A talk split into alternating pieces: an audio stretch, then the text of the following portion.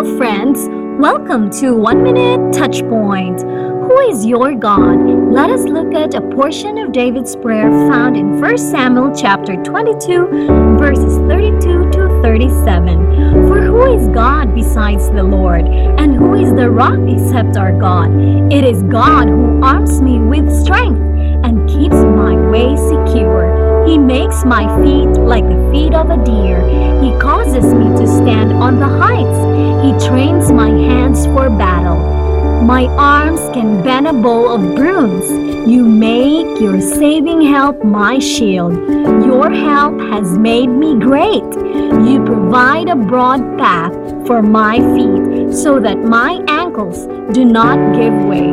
Friends, who is your God? Is He in charge of all your victories? Does He own your successes?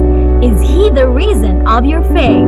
This is from your friends at the Touchpoint. Listen, share, inspire with Touchpoint.